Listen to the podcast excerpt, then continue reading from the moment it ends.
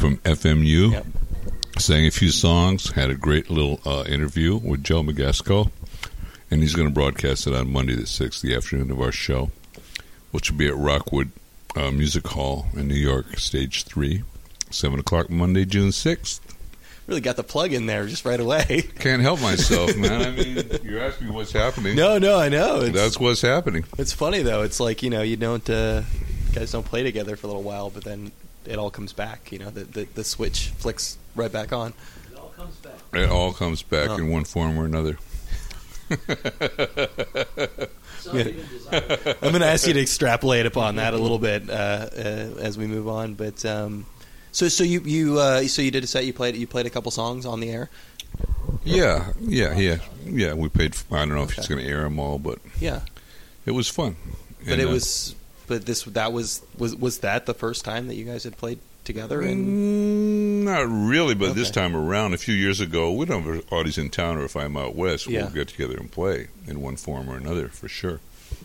Which is not that frequent. Right? Hasn't been so frequent. Yeah. Uh, but this is this is a little different. I mean, this is the real deal. We got a Yeah. record out, you know, and uh, people want it. You know, we want to represent the record well, yeah but we're not playing as a four piece. We're not really rocking out. But a big part of what we do is the songwriting. So, and the songs are great, and you know, the lyric content is worth hearing. You know. yeah reflecting on while it's happening. So it's really fun to play like this, and uh, it's really you know we put all of ourselves into this music when Yeah. we were writing it. So you know, to me, there's nothing left. yeah. so yeah, so it's it's fun, and and also I should say that one of our band members passed away, Brian Hopkins. Really, we were three songwriters. This Mm. was the core of the band, and uh, his is in this band Delta Rae, which is pretty well known, and. Uh, She's coming up just to be with us and sing some harmony on some of the songs at the show this Mm. Yeah. week. Um, what what so, so what were the what what are the circumstances surrounding the uh, the the release of the album? Uh, you want to talk, shall I? What do you want to say? It would have just been easier to keep the mic, I think. Uh, you know, we were in a band. Uh, we formed a band a long time ago, 45 years ago, basically, and we were in in England. Uh, Mhm. I went over to record an album with uh, the great Chas Chandler, bass player for the Animals and producer for Jimi Hendrix, and for various reasons, contractual, of course, we were not a- able to put it out at that time. This would have been the second record. This would have been this The was first the first record. record. This is bef- before the first record, yeah.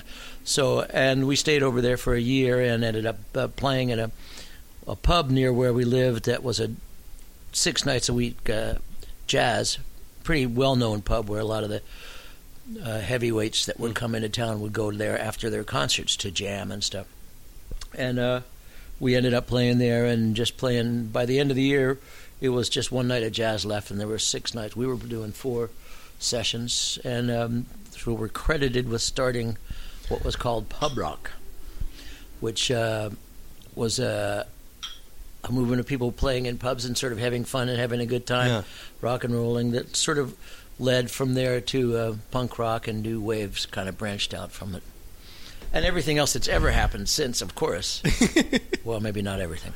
It is this weird. I mean, I mean that's a, the, the the the beautiful thing uh, about the story is this sort of like weird, this missing link, you know, between these two vastly different genres. You know, I'm, I'm like I'm listening to to uh, I was listening to the album that actually you know made it out into the world, and um, oh, you mean the, uh, the first record? Yeah, yeah, yeah. Record, yeah. yeah, um, you know, and and it you know to, to me at least like a cursory listen, it's not you know there's there's kind of a lot of the band in there, you know Sure. Mm-hmm. it's uh it's it's roots rock right so it's i mean that's that's what makes the story so good is is you guys coming over and bridging the gap between two just incredibly dissonant genres of music Yeah, yeah.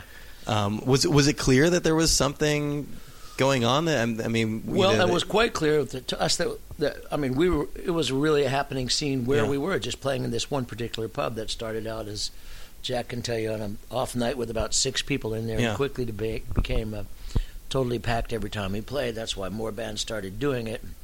And our friend, uh, my friend, uh, our friend Nick Lowe from Brinsley Schwarz used to come down with his among band, other things They kind of inherited the mantle when we yeah when we left after about a year. We came back to the states to get a deal because we didn't seem to be able to nego- negotiate a good deal when we were there.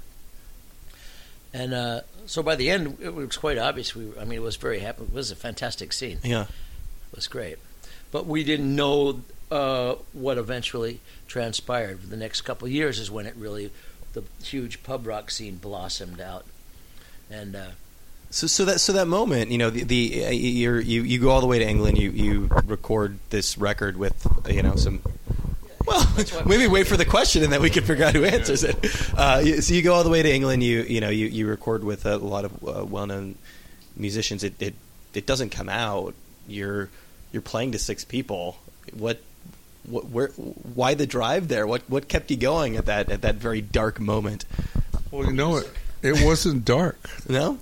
Absolutely not. I mean, honestly, we do what we do, Yeah. and, and there's joy in it, and it was powerful. And we only played for six people once. The next week we played for twelve people. Mm-hmm. you know, and and after a month or so, the place was jumping, and we were playing three nights a week and supporting ourselves all through the summer. And there was no indication that there was going to be that all the managers were going to come in and realize we can promote our bands there, and this is a viable place Yeah. to be. Before that, the orientation was all getting a big record deal, doing big concerts, just a normal thing. So this was a revelation to that community, but to us, this is like, this is what we do. You know, just like it doesn't matter if there's one person out there or, or 50 people or 200 people. It's the same experience. So, and, and there was a bit of a culture clash. In other words, maybe we would have been taken more for granted in our culture. Hmm. But in their culture, it was refreshing and organic and really swinging, and it was uninhibited, and it, and it was basically, right? Would you say? yeah, yeah. Yeah, it really was. It was just so rocking, and I can't tell you how rocking it was with a little tiny Princeton amp and a Yeah. baby grand piano with one mic on it, Yeah. And a you know a good drummer and a good bass player. I mean, we just tore it up, and nobody's ears were bleeding. You know what I mean? There wasn't an anger quotient going on. Now afterwards, you know, the the people of the punk generation they were angry, you know, and they they had to express that anger, and that's part of that whole phenomenon, right? And and the reason maybe it goes back to us is basically we just open up the pubs as a viable venue for something to Mhm. happen culturally. Before that was it was very uh, I can't even think of the word now. It was just very standard. It was very prescribed. It was very limited what could happen in a Yeah. pub. It, it just it, it must have felt you know at, at, when you're sitting there when you're you know again all the way like halfway across the world recording with these very famous musicians that that you've made it right that that, that this is it that everything's going to be kind of like rock star from here on out No, but we weren't recording with any famous musicians. Yeah. We had a, a famous producer. sure and we made the record that we were capable of making Yeah. then and the songs that we had written at that point and and performed in the way that we had performed at that point but after we made that album then we played in the pub for six months and we you know we morphed we became more of a, a rock and roll band Mm. quote unquote but not rock quote unquote Yeah. you know but strictly you would call it americana now or roots Mm. right would you say yeah, and and so, you know, we evolved over the time, and it was great as Yeah. a band. Uh, but we had no idea it was a business opportunity for anyone, including ourselves. It was a creative just, opportunity. it was just sort of uh, uh, what do they call it wood shopping you know just kind of Oh, well, woodshedding. You mean wood shedding sorry no? Yeah, but it was just life. It was Yeah. life unfolding. No, just- period. We wanted to play, and we wanted to make some money, so Yeah. we, we played, and we, needed to we and we needed to play too. We just had all this music stuff going on that we had to get out. So we we didn't, you know, we were hoping, yeah, great, maybe we'll get a record deal, and this will all lead to this and that. And we did make the record with Chas, who was great, and Yeah. in, in a great studio called Olympic Studios. It's gone now, unfortunately. Uh, but uh, yeah, we just had to play. That's what we did. Yeah, I, I mean, I mean, I suspect you know, and, and it's and it's you know, it's kind of double sided, right? I mean, they they they're appreciating that you're kind of this you know this American novelty that you're you're from outside, and and Exactly. it's also you know maybe in a sense it's a little bit easier to to play to six people when it's this kind of really novel situation when you're in this strange land. There's just no pretense. Yeah, We're people. We're playing music. You're a person. You're appreciating it. It's that simple. Period. Everything grew from that. It's pure. Yeah. You know? It's Like you said, it was only six people one the person. sure, sure. It wasn't stadiums, but But um, by Yeah. the end of it, it was it was packed. It was Yeah. just heaving, with a bunch of people just having a great time, including us. yeah. So we could just play. us. We could play all. And then the great thing was we, we were able to play all our own original material. I think that's another thing that made it jump out and, and attractive to other Yeah. musicians that ended up playing.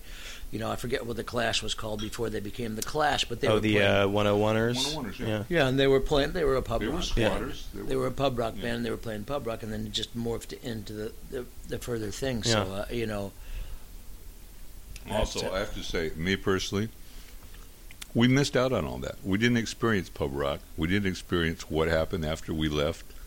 Right. We weren't punksters. We weren't new wavers, and Yeah. and basically, it all happened. It's all hearsay to me. Is is is there a, is there a tinge of regret in that that you weren't able to kind of reap what you sowed? No, No. well, I mean, there, there's regret that uh, we weren't able to reap what we sowed as far as career wise, financially. But basically, I don't know how to explain it other than we didn't really experience it. Yeah. I didn't experience it. It's a phenomenon that happened after us. When when when did all this start getting back to you that this, that you had set the entire thing in motion? Well, we always heard from those guys Yeah. that we made a big impression, and Yeah. they would always mention us in the press. And we always knew that, but for me also that was bittersweet because you're capitalizing on it and I'm not. Yeah. So, you know, it was bittersweet, definitely bittersweet. I'd say mid mid you know 76, 77. By then Right. we knew we knew what was going on. We were just and we were doing the same thing in California, just Well, playing our music and uh, getting over and making money and living. So what? So so so why you know things were going really great in in in England? Why so why did you end up coming back? visas. Ah. Very difficult work permit. You Yeah. had to suss it out. There had to be so many people coming to the States for anybody who was working in England at that time. Yeah. And our management situation changed. That's part of the reason we were there killing time. We were waiting for our manager to change his situation. And then, time to go home and get a record deal. Yeah. So you come back. How do how do you join? How do you join up with Link Wray? We were playing in the village. We had our management. So we're playing in the village and other places. And uh, we played at the, the Gaslight Cafe, which was, you know, a Bob Dylan, Dave Van Ronk Yeah. on up spot from the 60s. Real Greenwich Village. Right, and it Yeah. had changed hands a few times, but it was still an operating nightclub, you know, coffee house. There's no booze or anything. That's another thing. The whole village scene in the '60s: no booze, no beer, coffee and ice cream. You went in, Coffee and ice cream. yeah, you had to buy like a ridiculously expensive banana split, and and know, spend the equivalent of you know 20, 20 bucks, like a two drink minimum, on coffee and ice cream or more. But you're going to hear Muddy Waters. You're going to hear Yeah. Jimi Hendrix. You're going to hear all these people in the Cafe Go Go, for instance, Cafe Go Go. It's a pretty So radical departure from pub rocking. Well, not really. That was before pub rock. okay. Actually, is what I'm Yeah. saying. You know, that was before. That was just in. Yeah. Well, we were just forming over Yeah. here. Yeah, yeah. So anyway, we're we're there. We're playing in this, you know, s- very small place, uh, the Gaslight, and Link happened to be on the bill. And he, he had a record coming out, and uh, he was like on the circuit, and we really liked each other. And we and at the time we were shopping for producers, and uh, he's one of the people we talked to, and he seemed to be the best choice for us. So we did it with him. He he got you guys. No, no, we our manager. Well, I mean, he, secu- he he knew what you were. Oh, he absolutely to do, got yeah. us. Absolutely. I mean, Yeah. uh, and I just said this today. The, we had three great producers. There's three albums on this set. Yeah. None of them mess with our music in the Yeah. least. None of us. None of them ever told us to change anything. Am I right about that? Pretty much. I don't recall anybody asking us to do anything differently than how we do it, and that's kind of unheard of. Yeah. That's interesting. I mean, you want a little bit of um, you want input from a producer. Not necessarily. we were well formed. Yeah. We had a great vocal sound. The songs were written and arranged, and there was no fat to be cut. Yeah. So what what was We he? got, we got input. I mean, it Do was we? Just, I don't remember Yeah. any. Uh, I don't know. You know, do another take, whatever kind Well, of stuff. do another take, but not But like no, this should sound like this. yeah, or not this. like you know, get rid of that uh, bridge, or you know, Yeah. you know, Never- never nothing like that. Nothing that actually altered the music. I don't think. It's interesting. So, what what is you know obviously Link Wray a, a legend in his in his own right. What what is he? You know, what does he bring to the table in a recording session like that? Well, basically, uh, goodwill, great vibe, and Yeah. not being obstructive in any way, and just being helpful. And, and he came, he played some kitchen knife lap steel on a couple of cuts, and That's really cool. he was just a beautiful guy. Yeah. Wouldn't you say? He was just a Yeah. great guy, and you know, you got to keep the animals calm in the barnyard. You know, Uh, he had some of that in him. I mean. you know what I mean? keep keep the lunatics from running the asylum. whatever. We were just able, you know. Yeah. I, there was nothing obstructive about working Yeah. with him. I, there were no difficulties at Yeah. all for me. No, he was a, yeah, he was he was a friend, and that's why we picked him and wanted Yeah. him to. You know, you want to have somebody on the other side of the glass. You just need somebody who knows what it is you're trying to get and help you get can help you get it, and even even if that's just sitting there saying, "Yeah, that was good. That was a good one," or do another one or whatever. You know, because you can't be on both sides of the glass. It's not as or it wasn't as easy back then. Yeah. Now, of course, the glass is gone. I mean, he, you know, he was. I, I, I had I actually re- recently, um, in, in, independent of, um, of uh, hearing that you, you guys had gotten back together. I was revisiting some of his stuff, and he was, you know, in a pretty interesting place at that point. I mean, he was pretty, he was pretty countryed out by then, right? Around that time. Yeah. Yeah, yeah, and he had a. I, I think. Did Tommy Kaye produce that record? Someone. Oh, that that I don't know. Yeah, there was like a. Yeah, Right around the time. he did a couple of yeah, real good country yeah, he records. Had like a name producer, and it Yeah. was like a big deal. And they, they, it was almost like folk rock or country. yeah, Who yeah. Link- Well, the Thomas Jefferson Kaye Oh, was yeah, that. yeah, Thomas. Yeah. Thomas Jefferson Kaye. That was the one that was uh, had Cody and Kirchen and all those. I didn't even know He did half of it out in San Francisco. Yeah, yeah. All those guys played on it. A bunch of. Uh, We talked to him, you know, about producing this, Tommy Kaye. oh yeah, that's Yeah, right. We did. he Right was- yeah. We went through, you know, we, we didn't know any producers, you know. Yeah. So our manager had us trot us out to this guy or that guy, and uh, we had interviews, but uh, Link, Link was the guy. He was the right guy.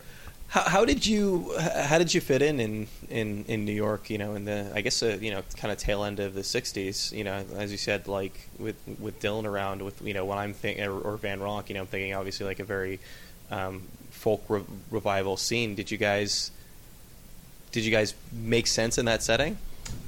Yeah, when we first started out, we were just basically we didn't have a drummers, so we were basically Yeah. three. I mean, basically the Easy is three guys and a revolving cast of drummers. Some really great drummers. You know, John Steele from the Animals. The whole Yeah, the whole year we were there and all that, that in England.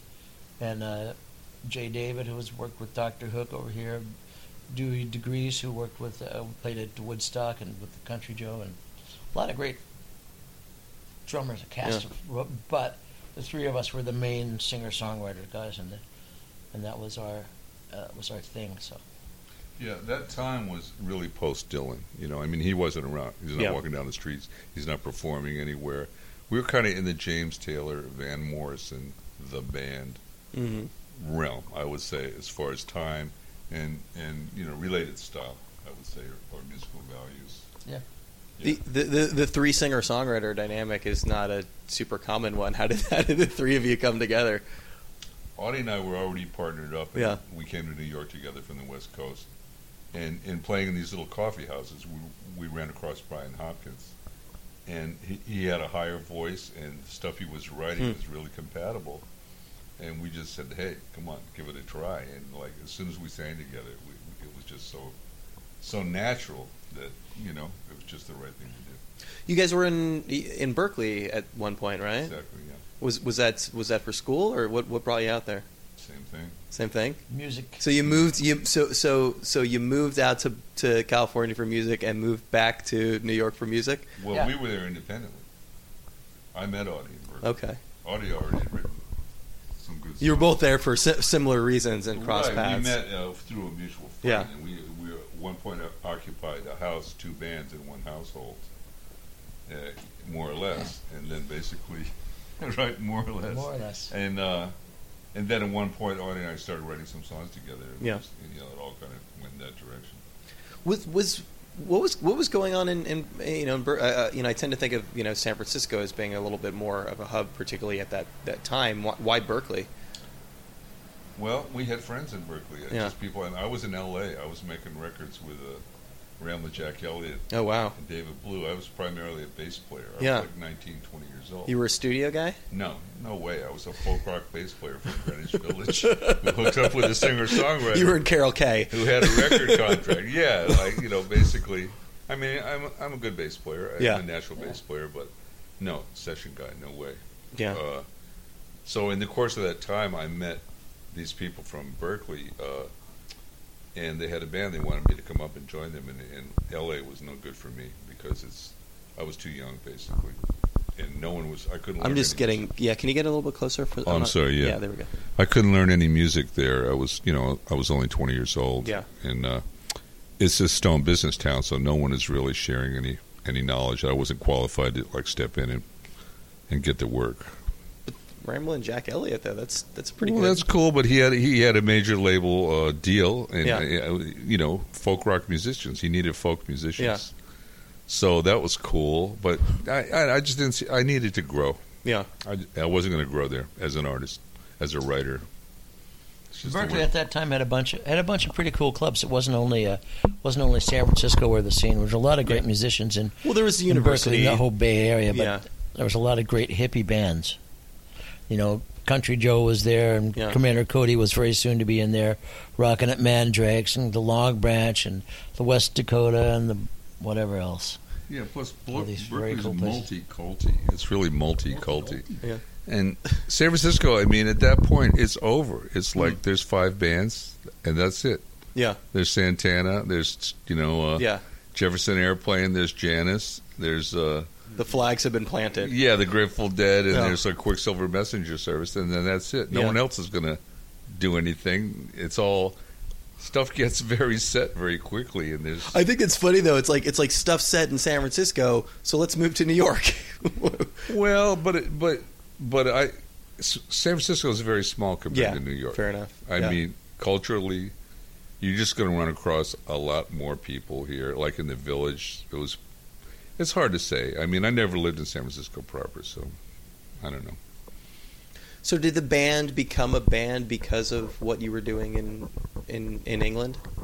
No, because I mean, basically, it wasn't about playing with the drummer. I mean, we could, but it was about the songwriting. Yeah. and and basically there were no paydays. We're we were you know we were just passing the basket or getting certain opportunities, but without the right drummer, I, I don't remember much about really wanting or needing a drummer while we were playing playing the folk clubs, and, Yeah. and it, it didn't matter so much, right? Do, do you have anything? Well, when we, to? I don't know, when we started over here, we didn't have do that much stuff with drummers. But when we went to England, we got a drummer right, exactly. We got a drummer Yeah. on the record, and because that would have been Chas's direction, I do believe. I think so. Chas's direction drummer was a friend of Noel Redding's, who was a bass player with uh, Sure. Mr. Jimi Hendrix. Yeah. Mr. Hendrix, as the New York Times would call him, Mr. Hendrix, uh, and um, like that. And so then we just started playing a, a little louder I mean, we loved to and play. and rocking more. Yeah. I was in bands always, you know. I was a bass player. I mean, I was in bands with, you know, straight up bands. So it was just a natural evolution. We weren't Yeah. going to make a record without drums. We always f- heard and felt the material, uh, like I say, like the Lovin' Spoonful or Van Morrison Sure. or James Taylor, you know, just nice, tasty, you know, not overly aggressive, but, you know, good dynamic music. It's it's one- it's one of those things you know like in, in that in hindsight it's you know it seems like the way the stories are told that the lines are pretty firmly drawn between you know you hear hear the like the Pete Seeger wanting to put the axe in the soundboard sort of story but it it sounds like you guys were or, or at least may, maybe by the time that you came on th- along things were a little more a little faster and looser There was just no reason to draw any lines. I Yeah. mean, if you listen to the album, look at Brian's song "Running Down to Memphis." It's just like a country folk song. Yeah. It's just it could have been done with drums or without drums. It's just a you know, and we just brought those elements, and it was a time where you didn't really worry about stuff like that. You just expressed yourself, right? I mean, we weren't trying to live up to any particular Yeah. ideal. I don't think. Yeah, the diversity was a natural thing, and that's one of the things that made it harder for us to get a record deal in England because we were we were going like, well, what is this band? It's got the blues band Yeah. over here. They got the country the stuff fact over they here. couldn't classify it. you know, so it was like classification was a little bit more elusive. And a- another thing that that made pub rock also was the the ability to just go in and have fun and play all the different styles that Yeah. you wanted and and get loose like that. But you know what? I have to say that pub rock, I, from what I can tell, quickly became in a box. Yeah. It didn't really last that long either in the grand scheme of things. No, because I don't think it was so deep. You know what Yeah. I mean? But basically, it, it became in a box like American music. It, nothing happened outside Yeah. the lines. Probably. Well, that just happens with business. You know, you become something like the San Francisco Sound. Sure. And then if you're not that, you're not that. you Yeah. know? and so, I, yeah. I mean, I don't know. I wasn't there, but But but but, but you know, ultimately, does does was that to your detriment? The fact that it was hard to classify you in, in terms of you know commercial success. Was it to our detriment? Yeah, Uh, certainly in the business yeah, on the business side of things, absolutely. Yep. In fact, So I wrote all the good songs, and Jack and Brian, you know, Yeah. okay, fellas. No, No, that was that was a problem, and also, you know, in the record business, I'm sure things haven't changed. The business guys, they they're they're just trying to sell records. Yeah. I mean, that is the all they're doing, and on our side, we're trying to do something good musically, and and uh, and but there's plenty of people that are making a lot of money in the music business, and they're trying to sell records, and that's the music they Sure. create, and that's just not where our heads were at. And, and I and I suspect that's why that's why a, a record label is going to try to push a um, you know kind of a more exacting producer on you, somebody to create some sort of consistency.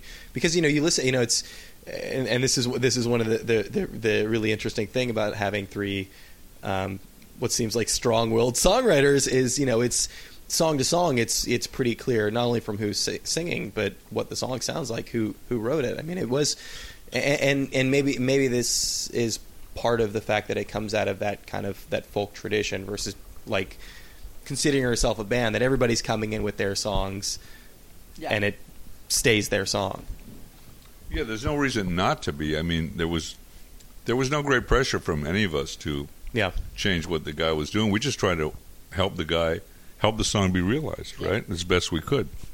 And my role as a bass player on, on one of Audie's songs or Brian's songs, yeah, I'm just going to hang in there and play the song because they're real songs. They didn't need us to make anything up. The song is written. The, the thing is there.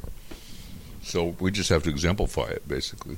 so the album the album does eventually come out where do you go from there we did a four months tour, the back of a van with no windows, six guys and a and a case of beer, slamming from town to town. right? Sounds like you're still having fun at this point We're still having fun right now. uh, basically, the truth is, we went to make our second record, yeah and we screwed it up in many ways. Hmm. Uh, business was part of it, and basically, we didn't get to make the second record. And there's yeah for A and M, Yeah. and there's lots of ways to screw it up, you know. And uh, so were you having too much fun mm, we're just not a business organization. That's all there is to it. Yeah. That's that's all I can say about it. Uh, but we kept on going because we were a real band, and uh, we didn't stop for about ten years, and we had some other opportunities. Audio tech. What? other opportunities? Well, the next thing we did was make a single. we stayed in Mill Valley. We played a lot. We played around the Bay Area. But once again, and I was going to say, when we were in L.A. and we were maybe still, uh, someone came to hear us play. And might not have been on record, but someone made the comment, you know, they're a great band. I can't hear them on record. I can hear them live. They're great. Mm. So basically, we were just never oriented to make a hit record or conform or do anything but make the music the way we make it. Were, were, were, you guys working at the same time? You know, No. there's there's that ten year period that you were able to survive on music. Barely. Yeah, always. Yeah, Barely? Always. Yeah. Yeah. yeah. You had some good support tours, though, right? You were playing with some big bands when you came out here. Just that one one So period, you did the- four months. One basically tour, sort of fall of '72, Yeah, uh, after the record first came out. yeah, and we had uh, Premier Talent booking us, even though we weren't officially signed as a contract, because our manager was a, had worked for Frank Barsalona, and so we knew him very well. And they would just put us on with all kinds of the Yes, the Eagles, Black Oak, Arkansas, J. Geils band, all these various different happening bands. And there was some kind of quote around the agency said when people would call up, "Okay, we got to we got to get an opening act." Oh, give him eggs over Yeah. easy. Yeah. That was the. Uh, So this, this is, the, I mean, this is the upside of like not of not being easily categorized. Is like, okay, well, Yeah. let's stick them on with the Yep, J. Geils they'll do it, band yeah. or, or the Eagles. yeah. You know, ideally for me, we would have been with James Taylor or, or Van Morrison or Yeah. someone of that dynamic. You know, that was very songwriter centric. Yeah. pretty organic. Were the the Eagles weren't weren't a great fit? No, we did three shows with them. Yeah, but I mean that's kind of sort of. I related. I related absolutely. Yeah. But you know what? Also, they, the the three, uh, you know, the different songwriters and they were a, ma- a way more powerful organization, business wise, Yeah. production wise, Yeah. all the way around. They were more sophisticated than Yeah. us. I mean, we were right there. We did our show. We heard their show. yeah. You know, so yeah, I related to them. I thought, wow, that's. Really But but you look at like you look at Glenn Frey or Don Henley, and it's like those. It's clear those are two guys who know what the fuck they're doing, Yeah, right? Not only that, they had big time uh, sound production Yeah. uh, on stage with them on tour, and they had come up through professional situations, backing up uh, Linda Ronstadt and you know other situations like that. It was in L.A. It was more of a business organization. I would say. Yeah. An LA band, yeah. So so you keep it go for, going for ten years, and then and then what happens? Well, in the middle of that period, there was a guy from San Francisco named Stuart. Is it Glasser? Yeah. Yeah. And he had a little label called Buffalo Records, and he wanted to cut a single, so we cut these two songs.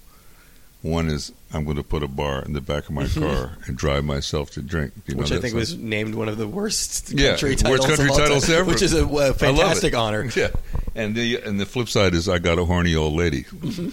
and and that was fun, and it sounds good. It's it's in the collection. It's fun, you know. It's funny. I was, I was, uh, you know, because I, I, I had listened to the first record, and then um, uh, the uh, uh, I'm blanking on his name, but the PR person sent me uh, the link to the the full collection I was listening today, and it's just like, oh, this is, oh, this took a turn.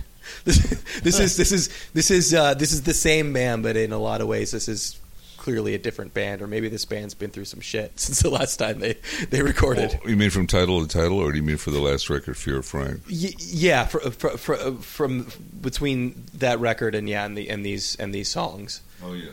So what uh, were you just having more fun, or what was the turn? Well, I'll say first, horny old lady was around before Eggs Over Easy. Okay. Okay. And Audie can pick up on the Parker. You know, Yeah. you guys wrote it together, right? You and Brian. Yeah. Around that time, or in England, or what? Mm, No, in the, when we were in California. Yeah. Written in California. Horny Old Lady was before Eggs Are Easy. You and me wrote that song in the garage. Oh, God. On the flats of Lord Berkeley. have mercy. Was that like one of those like, okay, we're never gonna record this song? No, no, we used to perform it. You know, Really? it's really funny. When we were on tour, we stopped at everyone's parents' house at some point along the way and stayed Sure. know, the night or whatever. All the moms loved that song because it, it represented liberation, like acknowledgement of, of female sexuality. Yeah. When you get down to it, as crazy as that sounds, you know what I mean. In those dark times, it was Sure. yeah, it was Yeah. shameful for a woman to admit her sexuality. you Yeah. know? They'll, take what they can get as Well, far it as was a celebration. they couldn't talk about it. Yeah. Is basically is what I'm saying. So so you you record these two singles. Well, the- yeah, it's a single, two sides. Yeah. I mean, it barely came out. Yeah. No one ever heard it. You know, Except the locals in the uh, in the bar. it was in the jukebox. Yeah. Yeah. the places we played. I mean, people do love it. and but that was that was fine Uh, as far as you were concerned at that point. None of it was fine, but Well, Right? you would know. At some point, it was fine. At some, some point, you were happy. You, you, you were happy, and then at some point, like it, it's clear that like maybe things aren't clicking the way they should be. Well, I mean, at a certain point, after ten years of Yeah. banging away and just doing it and playing and, and pretty much and, and nothing more had happened. Yeah. I mean, we did the last record at the at the end of the ten years, but there was nothing much happening career wise, and it was just becoming. Yeah, it was played out. It was played out. And Audie, Audie got opportunities to play with Nick Lowe and other people like that. And Yeah. Audie's a really accomplished musician, more than me or Brian, I would say. You know, and uh, Why sh- why shouldn't he? You know what I'm saying? Uh, take take those opportunities. That was part of it. I'm sure. And he did. Yeah, yeah, that's he did. So, uh, Yeah. No hard feelings. You know, we just got all played out. Yeah. it's just like any band. Just like any band. Yeah, I mean, at, at a certain point, it's just all right. Well, we've kind of gone as far as we can go with Yeah. this thing, right? I don't want to compare us to the Beatles, but I've been Oh, reading. please. I've been reading the book Yeah. about their engineer about Yeah. recording them, and Yeah. he just explained it to them. They were just basically they were hanging out since they were kids, and Yeah. uh, and it just got old after a while. They all needed to you know grow as people. That's Yeah. all it boils down to. Yeah, but that was you know. It was shockingly over a period of like seven years that they recorded all those records. Yeah. Ama- It's, I mean, that's that's the crazy thing about it is it's just how quickly all of that happened. Um, so, where do you guys go after ten years? Uh, I started playing with a guy named Bill Kirchen, the Moonlighters, and then I played with Commander Cody and just uh, working with other local bands around just to Mhm. keep on keep on moving. Then I picked up a gig with uh, Elvis Costello, Nick Lowe, joined the Fabulous Thunderbirds for a couple of years, Yeah. bunch of stuff like that, and just kept on playing. And uh, yeah, Sure, Paul Carrack, Bonnie Raitt, Boz Scaggs. We, uh, I did. Uh, I was the music director for a, a thing called the Bammies, the Bay Area Oh Music. yeah, yeah, I know the band. Yeah, I was the Bammies music director for about twelve years in there. Yeah, I may have been. I may may have been to a few of those. Yeah, I was there through, through basically through the nineties. I think Oh, yeah. maybe I joined eighty nine or nineties when I started playing, Yeah, di- I, directing that. I remember. I remember a year. I, I remember going and watching uh, Les Claypool do dueling banjos with Buckethead, which is a very Bay Area thing yeah, to yeah, see. yeah. Fantastic. Um, that, but that's. I mean, that's. You know, you're, you're you're still you're still in the industry, but I mean, in a sense, it's a shift from being one of the songwriters of the band to supporting other people's music. right. And then I did a solo record that was Okay. out in England, and, a, Yeah. another solo record uh, that was out. at some point. Was was there enough? Was there enough kind of goodwill from those early days in England that you guys were able to kind of to go back to that well in a sense to, to go back and, and play and people would, would turn out? I don't think so. Honestly, uh, we went back. There was enough goodwill, but we, there wasn't Yeah. really a great. What, uh, that's that should be said. There was definitely enough goodwill, but there wasn't a, a really righteous opportunity to do it. Not a really good opportunity. I went back and did some picking around, sort of with solo stuff, and picked up a couple of guys that played with Nick, and you know they backed me up, but it wasn't of any great note. Yeah. At, at the um, w- w- did you, did you did you regret any of it at the end of at the end of ten years? You know, I mean, obviously, like there were some opportunities that there's a punching motion that you couldn't pick up on the audio. Uh, I wouldn't say regret. No, I mean we we made the most of it. Yeah. you know we made, and, and I'll tell you, we were victim of the times because there just Mm. weren't any indie labels. We had Yeah. no, we didn't have the capacity. You know, that last record is really great that we got able, to, we were able to make it because uh, that was to me that was my peak certainly as a songwriter, band member, particularly one song at the scene of the crime. You know, and and we just killed it, and the guys played it great and beautiful great background vocals, you know, and it, and it's uh, you know, we just got it to that certain point, and uh, so there's no real regrets. Uh, you just can't go back, you know. But but, but I if had a great time. No regrets. but but if anything, I mean, isn't that isn't that kind of more a little more heartbreaking that you guys are at the height of your power at the end? that you're a better band than you've ever been. Yeah, but the thing is, in life, you know, uh, if we were making big money, we would have kept going. Yeah. we had zero support. We had no support. There was no opportunity for us. And I know what I was going to say. It's just basically, it's all about in the wrong time, in the wrong place. Yeah. I mean, uh, what what happened right then? I mean, new wave, drum machines, flock of seagulls. I mean, you know, how can I say it? If we weren't in that little elite group of. Uh, Yeah, you know, like uh, John Hiatt, let's say, or Bonnie Raitt, who was still doing or- organic type music. hmm If we weren't in that little elite group, and we weren't because we weren't in L.A., we weren't Hmm. in New York. You know, we were in Northern California in a pretty obscure little town. Uh, maybe we could have, we would have kept going, obviously, if we had success. But at that point. It's it's it's it's funny that you know that, that you've you were around so many well-known people that you inspired so many well-known people, but you couldn't you couldn't you just couldn't couldn't be in that club. That's bittersweet. I had to bury it personally. Like Audie had opportunities, God bless him, Yeah. you know, and he and he got to interact with those people and, and get the rewards of you know what he really has to offer. Yeah. I've been more isolated, but I don't really care. I've always kept writing. I do what I do. I got really good songs that I've written since that hope hopefully we'll hear if we get some attention from this release. And uh, I've learned how to produce, and I've I've been doing live sound and engineering a lot of shows in New York for the last twenty years. Live shows, Blue Note, City Winery, a lot of different places. I'm I'm trying you know I'm I'm I'm trying to sort of like you know get to that point in my life where I can be happy for my friend's success, but it's not it's not the easiest thing in the world to do. you know you gotta you gotta live with yourself you Yeah. know you, i mean the people get, that get it deserve it you can't think i Yeah. deserve it and i'm not getting it i mean but i but but here's the thing this label is curating us on the well they love the story first of all it's a good This is uh, it's Yep Rock. Yeah it's a good story and it's a true story but but basically uh, it's on this if the music wasn't really good Yeah. why put it out Yeah. you know i think the music holds up and to me that's extremely satisfying But you've both been able to stay around music. Oh, yeah. Yeah. Absolutely. And so so okay, so so what what what is the what is the Yep Rock story? How how does how does all this circle back around? Why why are we why are we all here? not not in the universe, but in this apartment. uh, short story. Matt Hanks, who's who's a you know very good publicist in town, came across our record five you know five six seven years Yeah. ago. Uh, uh, an earlier reissue by Hux on an English label, limited reissue of the A&M record, and uh, it mentioned in the liner notes that I was playing in New York. I was playing at BB King's, Lucille's, and BB King's like frequently. And so he showed up one time with his friend and with an album and uh, had me autograph it, and I was shocked. Like, where did you ever hear this thing?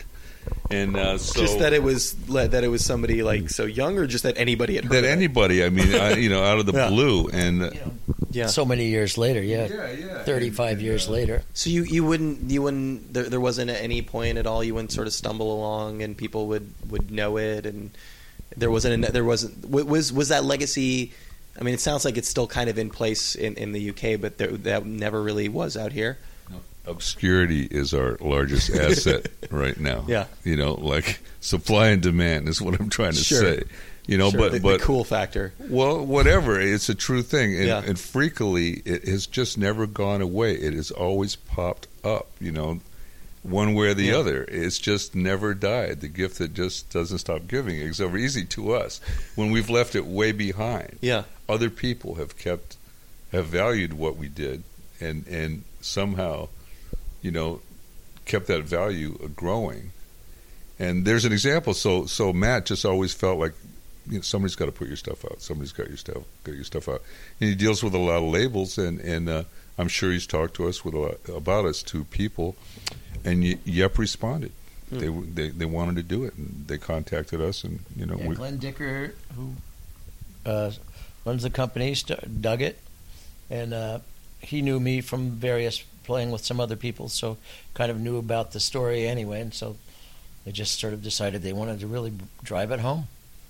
So here they are. yeah, and Putting- we all, we all out a, you know yeah. LPs, CDs, big booklet. It's great, yeah fantastic, unexpected, but fantastic.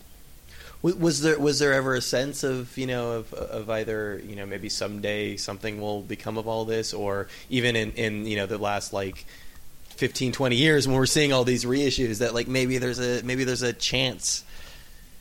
I never gave it a second thought. Really, Yeah. I don't think at that point. No once once Yeah. once it was done. I mean, I always loved it. Loved the music. Loved Brian. Loved Jack. And uh, loved the time that we had and the music that we made together. But never was never really, wow. Can no, Yeah. not It- for me particularly.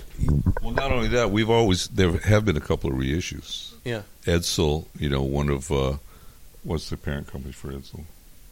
Oh, it was uh, Demon Records. Yeah, Demon was Records, The guys that uh, started Stiff, Jake Ro- uh, Okay. Riviera. That Yeah. started Demon Records. So they did it when it was still vinyl only. You know. Yeah, They- in, in the UK. Yeah, they had it on their label, There's and couple and it was Japanese reissued. Yeah, Demon Japanese. Yeah. Japan, And then this Hux, like you know, eight, eight, eight years ago, I think. So the Korean one. yeah, somebody's got Fear of Frying out like a Korean bootleg, man. You can buy it on the internet. Yeah. it's crazy, man. And they even have the cover art. Where they ever found the cover art because it was only out in vinyl. How it got that far, who knows? But uh, so anyway, there've been a few reissues. But any artist who's done anything that they value, Yeah. there's always hope that it's going to emerge or be, you know, still be alive. There's, there's never uh, was there ever like me, a sense anyway. of like uh, oh now we can go tour Japan. Well, we could have. We Yeah. really could. We could go tour Japan right now. I can guarantee you that. you, you guys you guys will get a yeah. I, that's a good question. Why why yeah. Why do I say that? Why, no why why why wouldn't you tour Japan? Well, you have to hook it up. You have Yeah. to get an agent. You have to get a manager. You have Yeah. to sell it to someone over there. You have to. I mean, with this product out, it's, it's way more feasible to do it. Do, do you think do you think that plays into you know, what you were saying before about uh, about scarcity being a commodity? The fact that it's this kind of obscure American thing. Totally. Yeah. Come on. I mean, every everyone else has already been brought out. Yeah. We're like the last thing. It's it's no it's it's funny It's that you say that right? because like especially in 2016 where I can go to like Spotify and listen to everything everybody's ever put out. What a crazy novelty that maybe there's something out there that's good that, that I haven't heard before. Right. There's plenty that we haven't heard, but how much of it is good? Yeah. How, Right. how much of it is worth revisiting? But the, but the Yep Rock reissue is it's different, right? I mean, it's it's it's bigger. Well, it's a three vinyl set. Yeah. I mean, it's 34 songs. It's it's our whole catalog basically. and it's enough to kind of you know bring you guys together and come out and do a publicity tour. And, We would have done it for one record. I mean, Yeah. I would have. I would do it on any. The music always is special to me. That particular music. I, I'm funky, but I'm clean. The first song Audie and I ever wrote. It's always going to be good. Yeah. People are always going to smile when we Yeah. play it. You, Yeah. you know, it's it's. I can't explain it. do, do you? Um, I mean, you know, you you you've, you've said you've, pl- you've you've played a bit here and there over, over the over the over the years. Um, you know, do you do, do, do you have that desire to kind of start writing and, and making making new stuff together? Yeah, I do. Oh yeah. Yeah. I've got, a, I've got a song put together. I'm waiting for Audie to write the bridge right now. We don't have the time. We'll find the time. We got to get on the road, so Yeah. that's what we have time to do. Right? Yeah, we're both busy with our own separate lives. Lots of stuff going on with uh, in Jack's life and also in my life Yeah. too. Some of it musical and some of it not musical. I have a But- son but- with a disability, and that's and I Yeah. started a nonprofit on that, and that's very time consuming. But you know this uh, this is like this kind of gets back to what we were saying earlier, which is like this is this is the, the moment, right? This is the time. I mean, if you're gonna do it, then this is this is the time to do it. Like you know, people are are listening. This would be you know if you want to if you want to write a bridge to the song, this would be the time to write that bridge. Absolutely, and and uh, we'll just have to see what kind of opportunities Yeah. arise from many people hearing this music. I mean, I'd love to go out and do some stuff. It'd be great. It'd really be great. Yeah, be great. Nice to record some new tunes. Yeah, I mean, we've got them. We've got tunes, really good tunes that Yeah. if we've albums worth between the two of us. I'm sure we could go cut a whole record right now and not even have to write anything of like my most solid material and Audie's over this you know 15 year period. Well, and and that was always that was always kind of part of the story. I mean, everything I read about you guys was like they've got hundred songs. You know, they've they've got more they've got more songs than they know what to do with. There's more, yeah, Yeah. yeah, always more. So what? I mean, what is, what is as far as what you guys are able to do there? I know obviously a lot of it's in flux between personal lives and how well the the reissue is received. But what is what what what is the future as far as you can predict it look like now? Well, at the moment, I mean, all I can really see in the immediate future is to do a few more showcase gigs Yeah. around the country San Francisco, maybe Chicago, Yeah. New Orleans. Try to get one over in London, but that's a little more expensive proposition. We're going to see if we can stir up some sauce. If we can stir up some sauce, then we can see what we can do to Yeah. go further. Yeah, we need people to respond. I mean, my mindset is we need somebody to fall in love with one of these songs. You know, like a music director for a film. Sure. or anyone anywhere. Yeah. Yeah, anyone anywhere, so a promoter, a club owner, anyone in any strata, you know, uh, to fall in love with any Yeah. one of those songs, it's going to be a, a move forward, you know, and this release is going to create those opportunities. I would hope. And I mean that that obviously is not a an issue specific to you. I mean that's just that's where the music industry is right now, right? I mean that's Absolutely. that's the only way to kind of really get anything going is. Absolutely, that's one of the big ones. But if the uh, you know if a, if if Honda doesn't pick up the bar in the back of the car, then I don't I don't know what. I, don't- I think they get in a lot of trouble using that song. yeah. They could use a few bars of it. Well, it depends. It all depends what they use it for. Depends what they use it for. Uh, so you- so you guys are actually gonna like practice? is what it sounded like? Yeah. You're gonna rehearse? I mean, we have to, man, because Yeah. we, we have to work out this material, uh, how to present it in this form. you Yeah. know, as a duo with a, a little vocal help from uh, Elizabeth. Okay. So uh, are you able to? I mean, it's. I guess it is in a sense. It's three of you again, but are you able to do all the songs? Is anybody you know? Well, probably not all of the songs. Yeah. Certainly, I mean, obviously, we'll be weaker on performing Brian's songs, but yeah. luckily, his daughter will get his daughter to sing at least one to represent him, Yeah. and she can represent some of the vocal stuff. We we'll do a few th- things with her, but yeah, we can do most of them. I'd say Yeah. some of them have, uh, seems like it might be necessary to drop them in pitch just a couple notes. Yeah. yeah. But other than that, you know, we can we can pretty much put put any of them across. We have a great musical simpatico, so Yeah, something magic happens when Audie and I play, and it's truly, I mean, truly, and it's just bigger than the sum of its Was parts. that a laugh of agreement or disagreement? no, no, it's true. It, Yeah. it, it is. It's just. I mean, we did a radio show today, and it wasn't perfect by any means, Yeah. you know, but the spirit was intact, and and uh, it's. You know, we're going to go do these songs at the Rockwood, and they're just wonderful songs. Yeah. And if we're comfortable and people are there attentive and pulling pulling it out of us, which we know they will be, uh, it's going to be beautiful. It really is because these songs are really jewels. They really are. There's nothing phony. There's not a phony moment in any of these songs. And and you know, it, was, it sounds like it was never about being perfect in the first place. This band. yeah, yeah. Yeah, I mean, we tried. You know, we we tried our, to hone our craft as well as we could, but but uh, basically, the songs are perfect as far Yeah. as I'm concerned. You know. I mean, and it's and it sounds like you've always been. Uh, uh, it sounds like you've always been a, a live band. I mean, that's Very that's much. that's what it attracted to peop people to you. But it, but that maybe that was part of the downfall, right? Is that is that you know the it, you weren't able to maybe focus as much on the records as just sort of playing out for people. I don't know. I don't. I don't. I don't consider that there was a downfall. It Yeah. was just that there wasn't enough of an upgrade. Whatever. you know, it wasn't. I don't. I don't Yeah. feel. I don't feel there was a like a. Oh man, that's when. That's Sure. when we really hit the. T- I don't think we ever did hit the tanks. I think we just.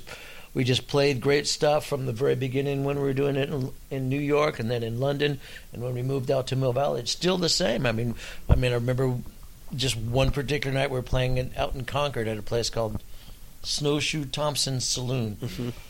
And this guy comes up after the end of the night and says, You guys are really great. Do you ever write any original songs? We just done on the night of all original songs. Yeah. But but that's and so I, Yeah. I said, Yeah, sometimes. You know, I was like well, it's great. Um, I mean, they loved, they liked it. They thought these, oh, these are good songs.